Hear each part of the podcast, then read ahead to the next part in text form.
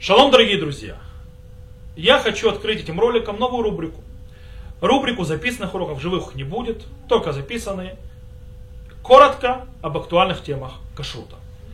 И сегодняшняя первая же тема будет у нас сколько нужно ждать между мясным и молочным. Тема известная, с одной стороны, с другой стороны у них несколько интересных аспектов. Итак, поехали. Сколько нужно ждать между мясным и молочным? Все зависит от обычая. Это и есть ответ. Дело в том, что Шурханрух устанавливает на Аллаху, что нужно ждать 6 часов. Всем известно 6 часов.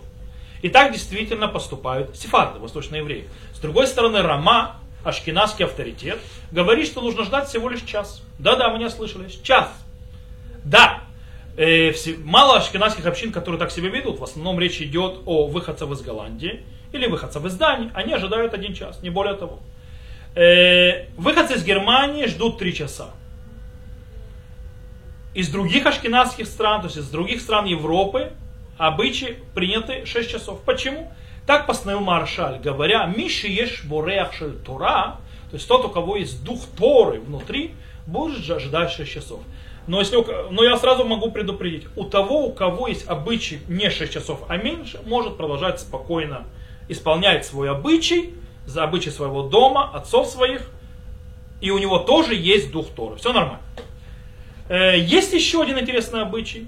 4 часа. Есть другой обычай. На мясо. То есть на говядину, на мясо, баранину и так далее. Ждут 6 часов. А когда речь идет о птице, ждут 3-4 часа. Откуда такая разница? Где берет свои стоки это огромное количество мнений? Давайте пробуем разбираться.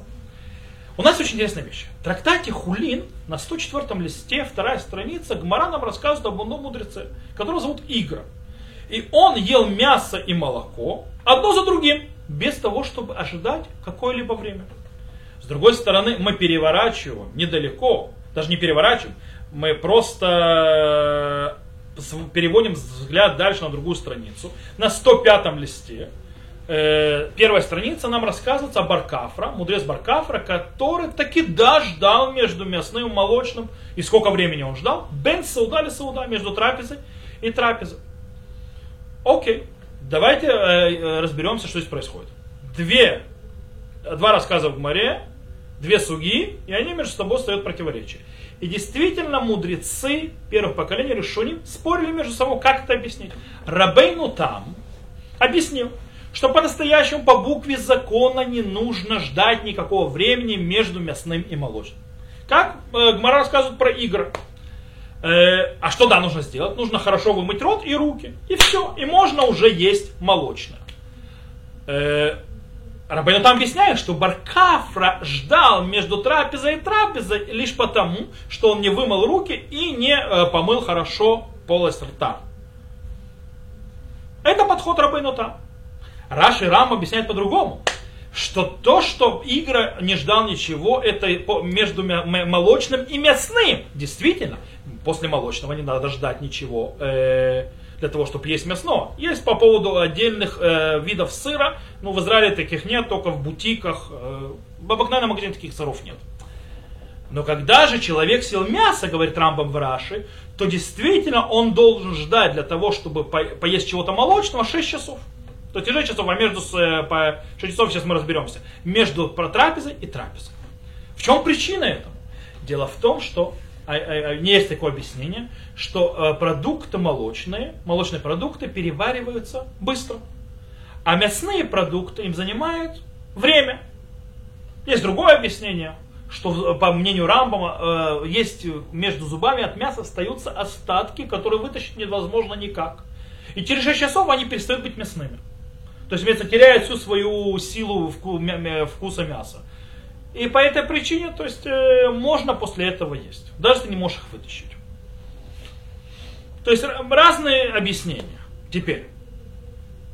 Сказано в Гмаре, что Баркаф рождал между мясом и молоком в э, время, называемое Бен Сауда, или Сауда, между трапезой и трапезой. Сколько это?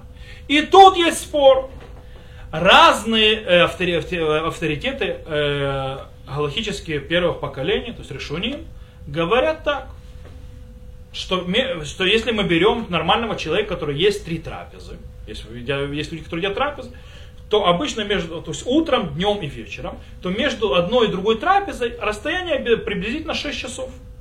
Около 6 часов. О, но эти 6 часов мы можем по-другому высчитывать. Дело в том, что у нас евреев есть еврейские часы. Что такое еврейские часы? Называется шазманит. Шазманит, это когда мы берем время от восхода до заката, делим на 12 часов, и одна двенадцатая и есть еврейский час. Шазманит.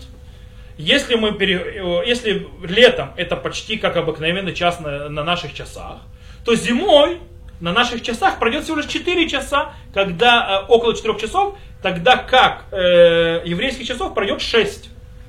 И оттуда появились 4 часа, например. Есть э, места, которых ждут между одной трапезой и другой 3 часа. Так родились 3 часа. А есть вообще мнение Тосфот, того же Рабейну там, что, да, что такое между трапезой и трапезой. Э, мы говорим Беркат Амазон, убираем скатерть, стелим новую, ставим новую посуду, моем руки э, э, по, и очищаем пол рта, и все, мы уже между трапезой и трапезой не ожидаем ничего. Это э, источники тем обычаям, которые мы сказали. Итак, если повторим обычаи, час голландцы, выходцы из Дании, три часа немецкие евреи, шесть часов большинство э, общин ашкенадских и шесть часов у всех восточных евреев. Есть те, которые соблюдают 4 часа, есть те, которые мясо 6, а птица 4. Что же делать? Каждый будет делать так, как принято у него дома, как обычаи его дома. Очень важно иногда узнать, кто были твои предки, какой общине они относились. И поэтому решить, как ты соблюдаешь, если ты, допустим, э, верну, человек, который вернулся раскаяние. Гер может выбрать любой э, себе обычай сефардом быть или ашкеназом, но должен придерживаться во всем этого. Э, с другой стороны, если человек э, э, живет в какой-то общине, то лучше всего соблюдать те обычаи, которые ведет эта община. На этом все. Увидимся на других уроках.